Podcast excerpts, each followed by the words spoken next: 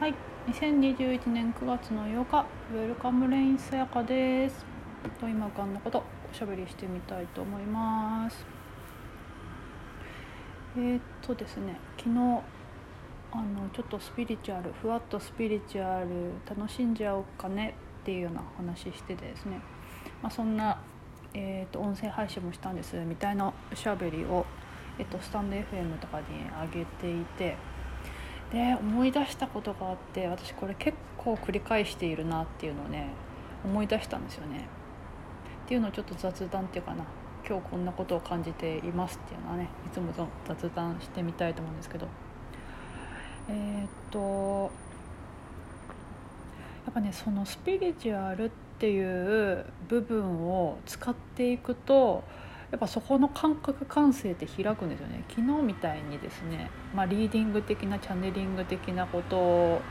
をするとやっぱそのそこあたりの感覚感性が開くっていうか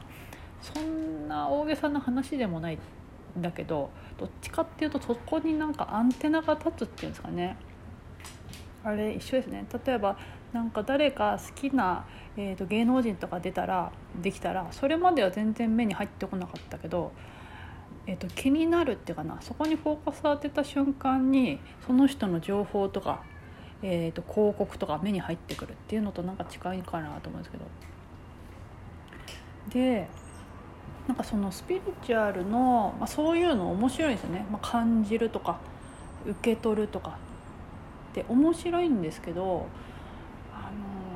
ぱねなんかスピリチュアルめちゃくちゃなんか一番スピリチュアルめちゃくちゃ今ダブしたけど あのー、ハマっていた20代の半ばだからこの仕事始めたぐらいだから1 5 6年前ですかねが一番もうスピリチュアルっていうのが入ってきて面白いぞっていう感じになってきた時の方がやっぱ生きづらかったなっていうのはあの敏感っていうかなになりすぎちゃうっていうかなですね。あでもねそこはなんかまたそれでちょっと思ったのは波長だなって思ったんですね。あの自分の波長がまああれですね。それで思ったのがね環境波長私かな。それ全部イコールなんですけど。えーと、すごい例えで言えばすごい臭い場所。ドブドブの匂いのするような場所で感性を開いたら、まあ、ドブの匂いが豊かにもう鋭敏に入ってくるんですよね。だからそこで開けばそうなるしだけどお花の匂いが漂うこうまあ、そこで言うとですね、まあ、二元性の表現で言うと上下っていうかね波長が低いとか高いって話になっちゃうんですけどまあ、場の整ったというかなエネルギーの整ったところで全開にしたらですねそりゃ気持ちがいいですよね。受け取るものキャッチするものがあそれだから。だからその感覚感性を開くっていうかなそのサイキックっていうんですかね。そういうものを開くのとそれ以上にあのやっぱ波長っていうんですかね。波長ですね。を整えてからやんないと何を受け取るんだキャッチするんだって話になってきちゃうんだよなっていうことをちょっと思い出しましたね。で開くとまあふ普段でもなんですけどね。もともとってかな。うんなんか敏感というか人の思いとかを考えとかをまあ、キャッチしやすいところがあって、まあ、そんなところを使って仕事しているわけなんですけどただでさえとかな普通にそういうスピリチュアルとか意識してなくてもまあまあそういうところがあるのにスピリチュアルとか意識し始めると そこがやけに開いちゃってってことなんですよね。なんかそこって結構あんまりなんか日常生活でそんなにそこの部分って開く必要がないっていうかって感じなんですよね。まあそうでもあれなしね波長かな。だから心地よい環境ってかな、えっと、波長を世界私なんですけどね。その私っていう世界が完全にまあ波長が整ってていい感じであれば、まあ、全開にしても受け取るものは心地よいのであれですけどあんまりなんつうかな。えー、そう、まあ、そういうことなんですよね。っていう状態で開いてもですねなんかね生きづらいだけなんだよなっていうのもちょっと思い出したんですよね。なのでなんか日常生活でそんなにねそのねサイキック能力とかっていうかなその第六感っていうんですかねシックスセンスって使わないんですよね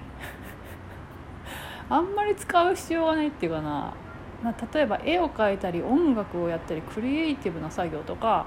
あとはまあスピリチュアルっぽい仕事とかなんか感性感覚を使うっていう時には役に立つけど日常生活でそんなに使う、えーと、機械っていうかな使う必要がないっていうかなっていう気もするんですよね。なのでそんなに開いてもしょうがないっていうかていうところでですねやっぱり、ね、使うとそこが開いてくるっていうですね。だからやっぱりそこら辺開きたい人はあのー、なんだ。いやどんどんやった方がいいっていうかな。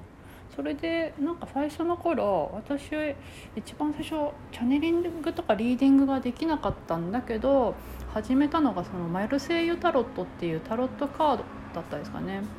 で結局それってそのシックスセンスというかそういう感覚をまあ開いていくツールっ